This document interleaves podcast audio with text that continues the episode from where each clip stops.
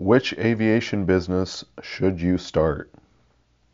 That question answered and more on the Grease Pilot Show with Michael Sawyer.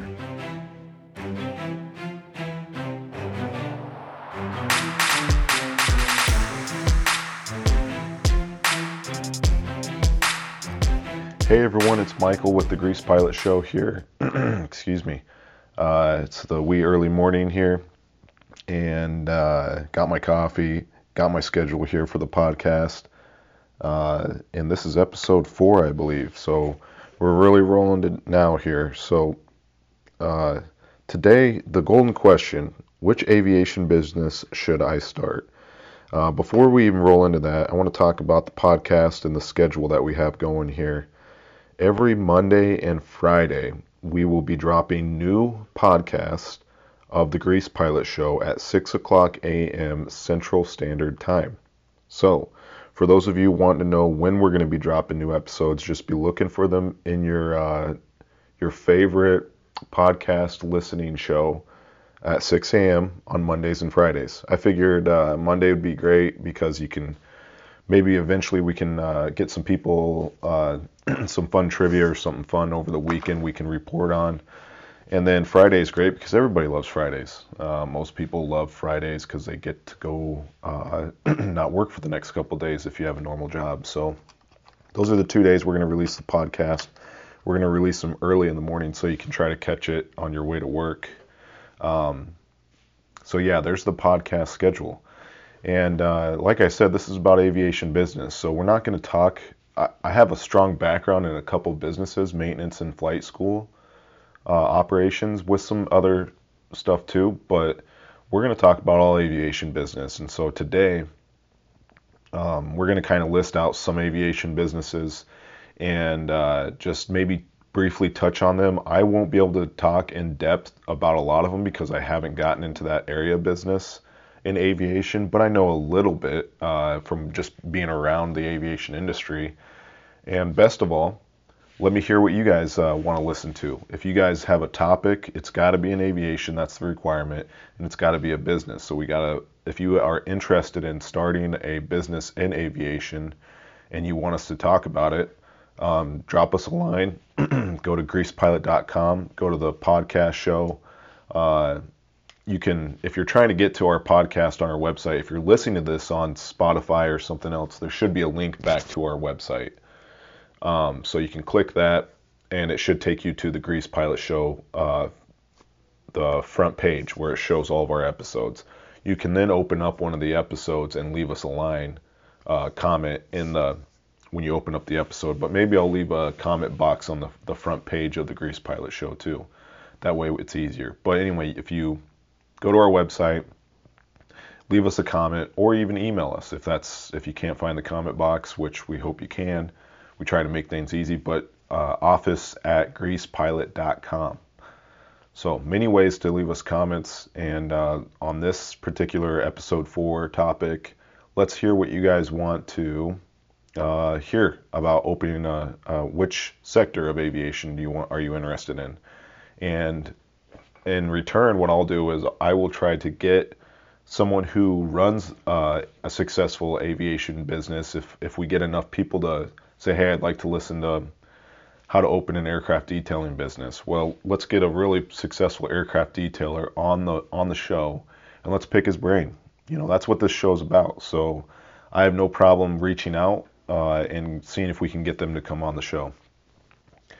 So. Uh, I'm just going to go ahead and list these off first. These are just ones that I thought about. There's probably a lot more, but these this is what comes to mind. The types of aviation businesses we'll briefly touch on. Obviously, aircraft maintenance, flight schools, charter, uh, F, FA 135 charter, which is uh, unscheduled flying, private private charter flights, airline passenger business, that's under F, FAR uh, 121, uh, airline cargo, aircraft brokerage, uh, charter brokerage, which is a guy who charters uh, bro- or brokers flights for people. Um, believe it or not, I know of a guy uh, that does that. And uh, AC detailing or aircraft detailing, aviation marketing firm, aviation consulting, aircraft parts business, and aviation insurance broker. These are all businesses in the aviation field that may be something you want to get going on, but we'll talk a little bit about each. So, start. I'm not going to go too much into aircraft maintenance because, trust me, on this podcast we're gonna we're gonna go over that subject in great detail. And um, as you know, we've got the course. I mentioned it. That's that's the product offering I have, and um, if you want to learn how to start a business, that's what I recommend you do is hop on over to the Grease Pilot website, excuse me, and grab a copy of the get access, lifetime access to the course. But aircraft maintenance, uh, before we even go into it, I guess I need to back up, which I'm sorry I do this often, but the two big things to find out what you should start uh, in aviation is what you're interested in and what you're experienced in. And doesn't mean that because you're experienced, like for aircraft mechanics, let's take that for an example. Um, you don't need to be an aircraft mechanic to start an aviation maintenance business. As a matter of fact, like uh, in the course, we talk about how you can go ahead and get started. We show you like how to start an aircraft maintenance business mobily. And with that, you don't need to be a mechanic. If you want to become a mechanic, you can even work under mechanics within your company to get your A&P, but you don't need to be one. It's nice to be one. You kind of understand the lingo a little bit, but it can also screw you up on some things. You know, if you're if you're not uh, a mechanic or you're not a flight instructor and you want to start a flight school, you have a lot of pros, and the pros are you don't have to be the one in the seat flying. And believe it or not, when you're turning wrenches or flying an airplane or or you're physically conducting the operations of your company, you're missing out on all the other things to grow the company, which is marketing, uh, planning, strategic growth. You're you know you're not given time to that. So as a non, if you per, don't carry the license or the experience to actually perform the what is the job of your aircraft maintenance company, then you have the opportunity to look at it from a different view and work on marketing and things that really can blow up your company. So I, I would not be scared to go into something, and I have, if I didn't have the license at it. Now, when I say experience, in that industry, it means okay, obviously, if you're an aircraft mechanic, yes, you have experience in aviation maintenance, so that'd be a logical thing to do. But even if you have mechanical experience, that's a logical thing to pursue. Even if it's an automotive, if it's an automotive or whatever, it doesn't matter, um, because mechanics are mechanics. Now, aviation, each mechanics category has some different uh, things about it, but uh, if you're a mechanic, an auto mechanic, you get your hands dirty. You get your hands dirty in aviation too. You pull parts on, you put parts off, or pull parts off, you put them on. You know, screws, nuts, bolts, all that stuff are similar, but they are different grades. They're different. They're called differently. You know, maybe in aviation there's safety wiring. There's different things, and with aviation there's maybe another level of safety, uh, and and different ways of doing mechanics. But overall, they're they're roughly the same. Um, so if you're experienced in this area, that'd be a good pick. If you're interested in an area, that'd be a good pick. If you have interest and experience in an area, that's probably the one to go after. Okay, so uh, types of aviation businesses, we aircraft maintenance. Like I said, if you've got any mechanical background and if you're interested in mechanics, that'd be a great fit for you. We're not going to talk a lot about that one. Flight schools is the next one. Um, flight schools are uh, one of the more popular ones to start. They're also one of the more popular ones to fail. I've personally had my own flight school. Um, I sold out of it about a year ago, and that's because it was a lot. It was we were trying to grow this flight school at a very high rate, and within a year we opened three locations and it had eight airplanes from nothing to that, and uh, bootstrapped it from uh, I think me and my partner ended up putting fifteen thousand each into the company to start it, and that's and we did that over the course of a year and a half, I think it was. Uh, he he bought me out. He owns the company. I needed to take a step back from it because it was really I had a family and I needed to kind of figure out what I was doing. So I sold out, and um, but what I'm getting at here is this is what I know about flight schools, and we can we'll touch on this even more. You know, there's gonna be a lot of stuff about flight schools on this podcast too, because that uh, I, have got a lot of um, experience in that area too, and we'll bring other flight school owners on, bigger flight schools, and I, I've worked for big flight schools. We'll try to get them on the show. Um, we we've had maintenance contracts with big flight schools, and I mean, we've been around it, so we have some knowledge to share with you guys. But flight schools, if you're a flight instructor, it seems logical. It's a high capital thing to get into. Um, you obviously need a plane or access to one, and there's different options to get that. But let's just go over the basics. A flight school typically has a lower profit margin than a lot of the other ones because they're and I'm sure that airlines fall in this category. Actually, I know they do. Cargo, on airline cargo, I'm not sure, but anytime you're going to fly an airplane for for an income, with some with some exceptions that I can't think of offhand, maybe some military contract flying, it's going to be tight on the profit margins just because there is so much to do to keep that operation alive. Flight schools are no different. You know, you you make a lot of money in flight schools. You know, the ticket size is good, good size tickets every time you make an invoice or every time you make a flight, but the expenses come right up behind it. You know, you got insurance. The, let's go ahead and list some of the bigger expenses: fuel, uh, maintenance, insurance, hangar rent, uh, and don't forget about the staff, the employees, and then you've got uh, trailing behind it like office supplies, tooling subscriptions, you name it. There's just all the little little expenses that utilities that creep up on you. So like, whereas in an like an example would be like an aircraft maintenance business, you've got hangar rent and insurance, and if you don't do hangar, you just have insurance. You don't have planes to maintain, which and you don't have uh, fuel to buy for the planes. You do have the staff, obviously, but it, aircraft maintenance also enjoys a little higher on the profit margin side. So flight schools are really cool, really popular. I've done them, and they're they they can be passive too. That's the other side. If you can get the right um, mechanic to to maintain it, and you know we're gonna.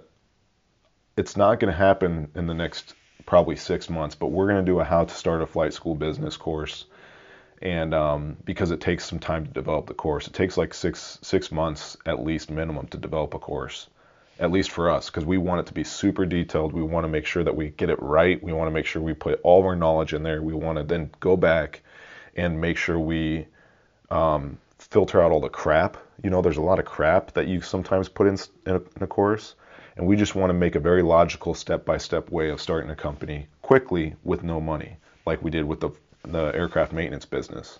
We'll do the same with the flight school, but it's going to take some time. Okay, let's move on. Charter 135.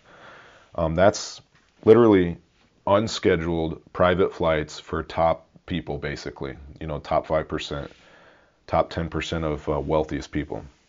And I got to pick the clip up because we're at 13 minutes. So, charter, uh, private charter air, uh, private private charter company. I don't have any experience in it. I've been around it. Um, I do think it's probably another high capital, um, meaning like it takes a lot of money to get started. Um, and but it would be cool. I do see them fail a lot. I can tell you that if you're not exposing yourself in metros, you're done. you're eliminated. Uh, so don't be going and open a charter. Same with most of these schools. You know, if you need you need to be exposing yourself in high metro areas, and you need to think big. You can't think small. You just can't. Don't do it. Think big. So on a charter side, being a metro. And if it were me, and I forgot a big one on here, 91 fractional ownership company, if it were me, I've scratched around the idea of doing this. I would do a 91 fractional company like uh, Wheels Up or FlexJet or um, I can't believe I'm forgetting the NetJets. Uh, there's a whole bunch of them, but do a fractional ownership company. Then you can have a 135 shell that you can lease out planes, but you're your planes are paid for by your customers and 91 fractional ownership. So that's how I would go about Charter 135. Wheels Up is a publicly traded company. They just made, went public like a couple years ago, I think. So it can be done. You can make big business in that. But uh, I don't know how profitable they are, so I'm going to pass on that one. But it's definitely a sector of business you can get into. Uh, high capital, but I recommend going the fractional ownership route. Uh, which is FAR 91, you're basically managing customers' airplanes, and then you're using those customer airplanes to start a charter operation and you have an agreement with them that says, hey, your plane's going to be whatever. Well, I don't even know what the agreements are, but it's going to say something along the lines of we're able to use your plane for our Charter 135 business. To get a Charter 135, you have to go through the FAA, get a certificate, yada, yada, yada. I see those companies for sale all the time on Barnstormers and uh, online. And so it leads me to believe that it's a company that sounds cool, but it probably isn't cool. And that's my opinion. But maybe if someone's interested in it, maybe we can get someone on the show and talk about it. The only reason why I say it isn't cool because it comes with a lot of stress, I bet. And I'm gonna I'm gonna go ahead and group the same with airline uh, passenger and airline cargo. Airline passenger is probably arguably on this list the one that I would not touch ever, and that's just because they're insane. The airlines are literally insane. I do not they are cool, they are impressive, they are fascinating. You know, there is no doubt that they're the big player in the, the aviation market. But if I were going the airline industry, I'd become an airline pilot. I think they're the got the best. I think they got the best of it. I don't even think the managers and the owners got it good, but the owners probably do. But they're super volatile. Uh, the industry is, you know, if you fart, the the the stock price goes down on them, and you know, there's so there's so many things that are required to make an airline work. So if you look at it, at it from that perspective, then think of what it's like to run it as a business. You know, every day you're basically patching things together to make it work. Um, and it's not like that's if you enjoy that, then heck, that's it. That's the whole point. Um, but if you're looking to kind of get something that's not as uh, management intense, capital intense, starting airline's not going to be it. Airline cargo, same story, although I think in the airline cargo world it's a little less restrictive, a little less regulated. I don't know this, but since you're not carrying as many passengers, I'm willing to bet that you can get by with a little less on the, the regulation. I don't know that. You guys can let me know. If you guys want to jump in and correct me on the comments, go for it. Uh, I'd be more than happy to hear it. Because, um, yeah, and, and if you got knowledge in the industry, think think about coming on the show and talking. You know, I'm not a I'm not a uh, we just like to talk aviation. I'm not a talk show host. I, I just like aviation enough that I have a lot to talk about it. So, uh, a- aircraft brokerage. Um, that's the next one. We're about halfway through our list here. So, on an aircraft brokerage, I think this is probably a good one to get into. You don't need really any licenses to get into it. You need knowledge of airplanes. I think, you know, you don't physically, you don't need anything that I know of to sell airplanes Of course, I haven't sold any jets or anything like that, but I've sold 10 or 15 piston aircraft of other people's piston aircraft, not my own. And the process is is pretty simple, and it just it's all about the experience. You know, if you give a good customer experience through the process of buying or selling an airplane for someone, then they're gonna enjoy it and they're gonna tell their friends. So the only thing I don't like about the aircraft business market is that if you're not in the jet world or the turboprop, you're not selling high ticket planes, you need volume. And there's not a lot of volume. You know, there's a lot of brokers and there's not a lot of volume, meaning there's not a lot of planes. You know, I could look up the GAMA statistics, but planes aren't produced like cars. They're just not around like they are. I think the I got to think about this. I, I usually know all these numbers as far as how many planes there are, but I think that uh, I had this on one of my posts on Grease Pilot 2. I think there's like a 150,000 airplanes total on the fleet. I do know it's less than a quarter million. Quarter million planes. Let's just use the high number, right? Let's look it up real quick. I don't care. We're, we're going to look it up. I can uh, get to it pretty quick here. I'm on the Grease Pilot uh, website, which is a great resource for even me. Got go down to the bottom here. We're gonna go to resources, or excuse me, we're gonna go back and go to blog. Scroll down to the footer, click blog. And let's open up the blog because I know I made this, uh, I had this statistic in here. Okay,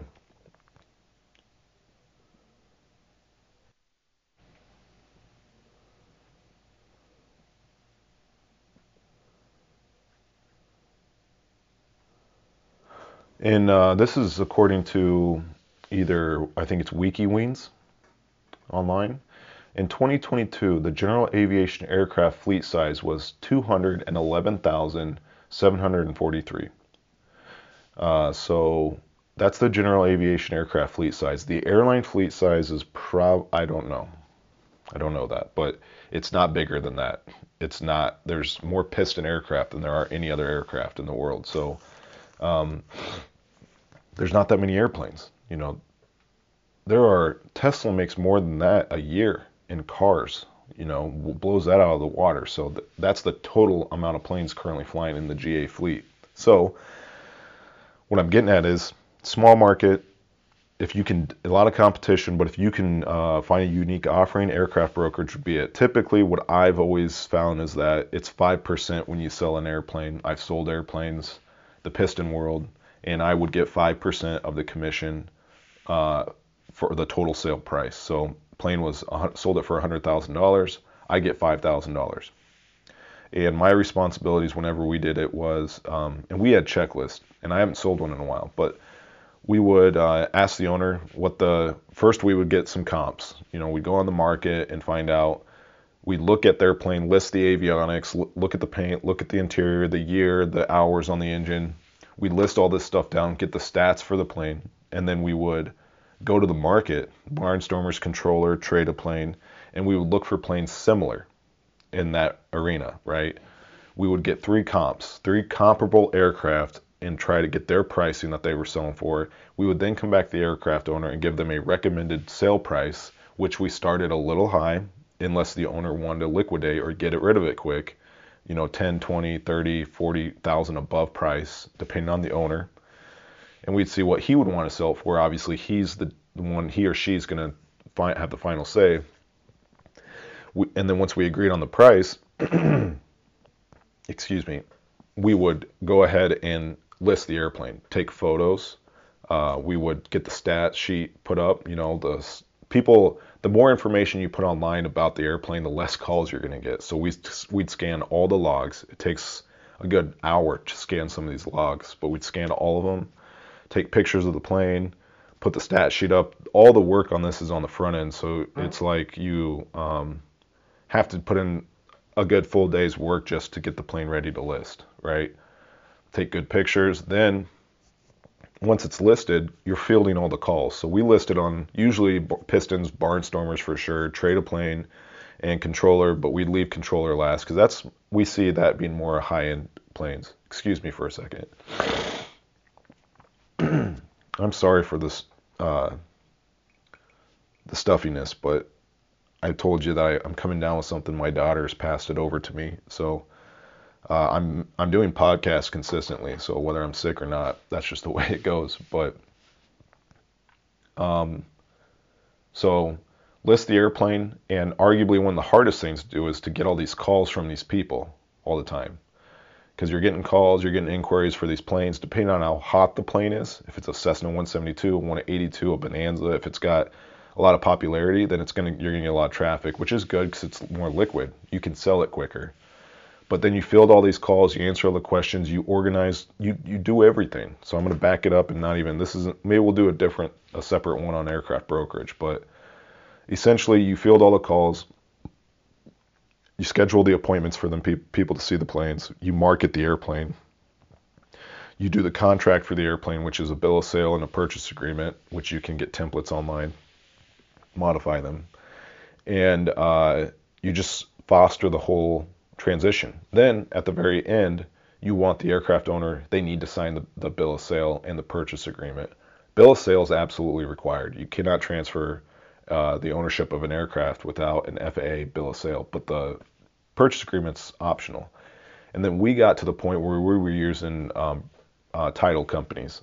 They they do a great job because they search for the any liens on the airplane, damage reports. They take care of the bill of sale. They make it all easy, and it's like it was like 500 bucks for the service through like AIC title, and that's what we started using because they made the paperwork process super simple.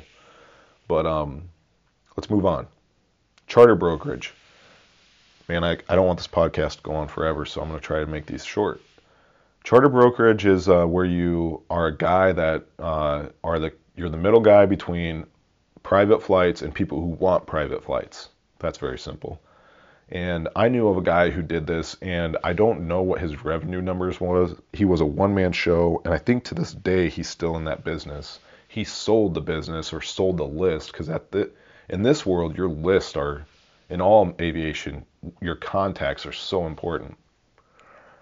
So with the charter brokerage business, um, I I helped him on on one particular charter broker. I was living in Colorado and he was here in Des Moines, and he had a client going to Centennial Airport, APA, from Des Moines, and he wanted someone to be at Centennial to kind of um, be like a basically these guys that you're serving, your clientele, are the top like five, ten percent wealth wise in the country. So you gotta they they want stuff with a golden spoon, and um, so when he wanted someone to be at the jet like door when the door opened to like say, hey, how you doing? Welcome to uh, Centennial Airport. What can I do for you? You know, is there anything I can do for you? And basically be a support staff and you're you're going to be basically serving your customer to a high level. And I don't know the commissions on it, but it's a very personable area. So you're going to build a lot of relationships. If you're not a people person, I don't know if that's a good one, but in the charter aircraft charter business, I it, it looks to be a good one for profitability and overhead. There's probably some insurance involved with it. Um, but for expenses, I don't see a whole lot. I think the that you got to build a lot of good relationships and you have to serve the customer. That that one's going to be where you have to your work is all in the the serving the customer. You know, like you're going to have a lot of hands on. There's like making sure they get the right kind of pop on the flight, um, making sure they get the right snacks on the flight, making sure they know where their crew car, their rental car is, making sure it's there when they. It's all about just making sure that that person has a seamless travel experience. And actually, it sounds pretty cool to give someone that that um, that experience, you know. So maybe it's something worth doing. Aircraft detailing. This is a good one. I don't. I've I've obviously washed some planes. I've never had a detailing business. We've charged for washing planes. If you're doing like a lot of these can be mixed together, but you got to be careful about um, getting spread out. But like with aircraft maintenance, we naturally charge to wash airplanes because guys it would be in the shop, so we would wash the airplane. You know, uh, it used to be like 300 bucks for one piston, a single piston. We'd wash the outside, wash the windows. We wouldn't even do the belly on that um, because that's some of those bellies were nasty. We'd vacuum the inside, um, do a spot check on the inside, which means like wipe little spots on the interior, and uh, people paid that all day because at the end of the day we did a good job and we it was worth it to some people. if you're real good, you can even wax and do the underbelly and all this stuff. And with that, you don't need a license. There's lots of ways to get started. I mean, there's courses online. I don't. I know I there's a company out there that kind of like I don't know if they're like a franchise or what, but you got to be careful when you're work, uh, detailing AC though, because aircraft because if you don't know what you're doing and you like break an antenna or something, it could literally cost you um, like twenty thousand dollars if you're on a jet. It could cost way more than that. It just depends on the plane. So like, there's probably insurance to be had with that, but once again, it's up to you to get it. Number one, number two, it's about your client list. Number three, you're gonna have to be good about getting into the penetrating the airport perimeter, is what I'll say basically being able to get into the airport, you have to know somebody to get into onto an airport. You can't just walk onto an airport and start like on the ramp and start talking to people unless it's uncontrolled, which some are, but a lot of your bigger airports not going to happen. So aircraft detailing business probably pretty labor intensive, but don't need uh, any licenses to get started. Um, the margins, I don't know what they are. Uh, honestly, I think they'd probably be 15, 20%, maybe even more I'm saying that profit margin. Depends if you have employees, depends on what types of airplanes you're doing. But once again, that's about experience. Go, you know, do a good job with your uh, detailing, um, build up your customer list. Uh, yeah, so that that probably wouldn't be too bad to get into. Aviation marketing firm. Don't know. Obviously, we market.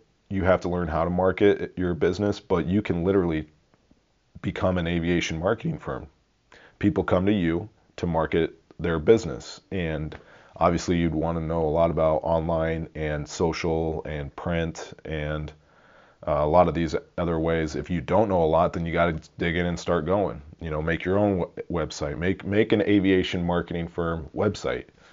You know, and learn the process of doing that so that you can have other make other people's websites. And so that's a job. I won't go into detail on it, but you're you know, if you start one of these other aviation companies, you're gonna have to learn how to market.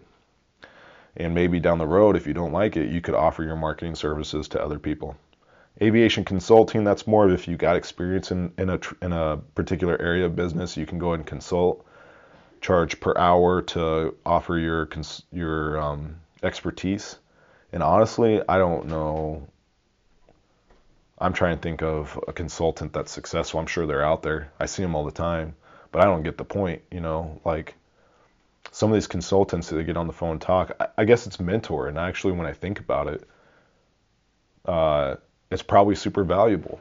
You know, if you had someone on the phone to be able to answer your questions, then that'd be that'd be great. You know, if you were stuck and they knew what to do, yeah, I can see how aviation consulting would be super useful, and maybe not a bad business business to get into if you're uh, thinking about um, starting something from home, and you have experience in a field, and uh, you're gonna need how to. You're probably gonna need a website, so you're gonna need to learn how to market your services, but um, probably a lower capital business to get started. Aircraft parts business. And um, we're going on 31 minutes, and I'm trying to keep these podcasts to 15 to 20 minutes, but we won't go much longer, probably another 10 minutes tops here. So if you're still with me, hang in there. Uh, I'm just trying to get through my list, and maybe we'll come up on one that you guys like. We the rest of the businesses we have are aircraft parts business and aviation insurance broker. So if you're not interested in those, go ahead and buzz on out. If you are interested, keep keep listening. Aircraft parts business. I never ran a parts business myself. We sold parts uh, through our maintenance company, and so uh, what I can tell you that I know about the parts business is becoming a vendor for certain parts can be tricky because there's a lot of territorial reasons and volume, like Garmin, for example, you usually have to sell a certain volume to become a, a, a vendor, or you have to have a big purchase. You know, you have to buy 20,000 a product, hold it on your shelf, then sell it. So, like, there's a lot of that stuff going on in the vendor world. Um, and it's competitive in terms of like the established parts people uh, kind of have their their territories. And I think that it would be a cool business to start. You better be good at organizing. Um, I think drop shipping would be the way to go if you're looking for a low cost way uh, to do it. Basically, you're going to be a website and you're going to offer products. You're going to out SEO the other aircraft businesses and then in return have a vendor fulfill the orders. Uh, that's that's the direction I would go to start, but eventually move into stocking the parts at the location just simply because you lose out on some stuff when you drop ship. You lower your capital that you need to have on hand or like to buy parts, but uh, you lose out on the experience. The customer may get the box and it may be branded differently. That's not cool with me, honestly. And the other part is you're relying on this vendor to fulfill your order, so there's a lot of possibility of them not fulfilling it on time, and you have to be the face in front of the customer. So there's pros and cons to drop shipping, but if I were to start it, I'd probably do drop shipping, then morph it into a um, business that I had the stock, or at least started stocking, tracking what was super popular parts wise, and then I would start stocking the popular parts so I could get them out quickly and brand my material on it so that it would help. I don't know the margins on the parts business. Um, we have a parts markup schedule for our aircraft maintenance business, but like I don't think it's the same as with the if you're going to sell parts outright. And then aviation insurance broker, our last one. Aircraft parts business probably wouldn't be a bad one to start either. Uh, if you're smart, you just got to dive in there. It's competitive, I'll say that, because I've tried getting to be a, a dealer for like Tempest oil filters, and they're like, "Yeah, who are you? And what are you doing calling me?" Small little FBO our maintenance shops, and we're and I was calling these guys trying to get an oil filter distributor uh, be a distributor for them, and they they pretty much were like, no, that ain't gonna happen. Sorry. This was for Winterset back when I had Winterset, and they Omaha Airplane Supply at the time was the parts uh, place right next door in Omaha, and they were a Tempest dealer, and they're like, no, we're not gonna step on their feet. So there's a lot of that going on, like, hey, no, we can't do it because, you know, there's a parts there's a uh, distributor right next door to you and the only this is if I were to approach the parts business, I told you I drop ship, but drop ship out SEO, and then let's say you you started selling a lot of filters, right? Well, after selling so many filters, uh, if I started selling them, or I probably would just go right into it and buy a truckload of, of filters. And here's why I think you can get around these parts vendors saying, hey, you know, we have there's a distributor right down the road. You can't be a distributor. But if I call them and say, "Hey, I'd like to buy thirty thousand dollars worth of oil filters from you. Can I do that?" See that I talked to an Aeroshell dealer, and that's what they that was the ticket for them.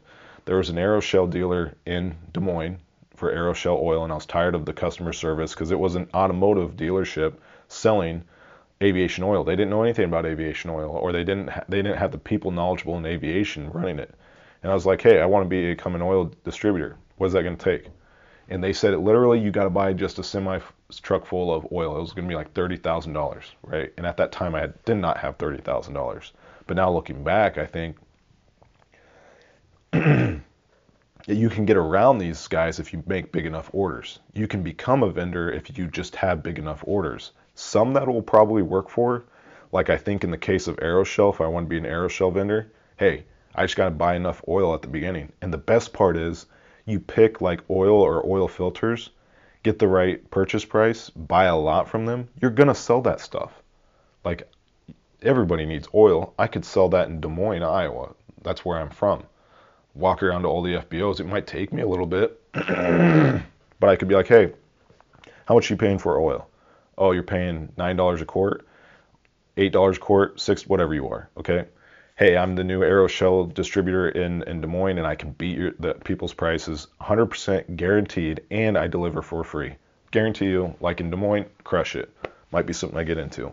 But I got to stay focused because that's one thing that will kill you is if you don't stay focused on one idea, it, you'll get steamrolled.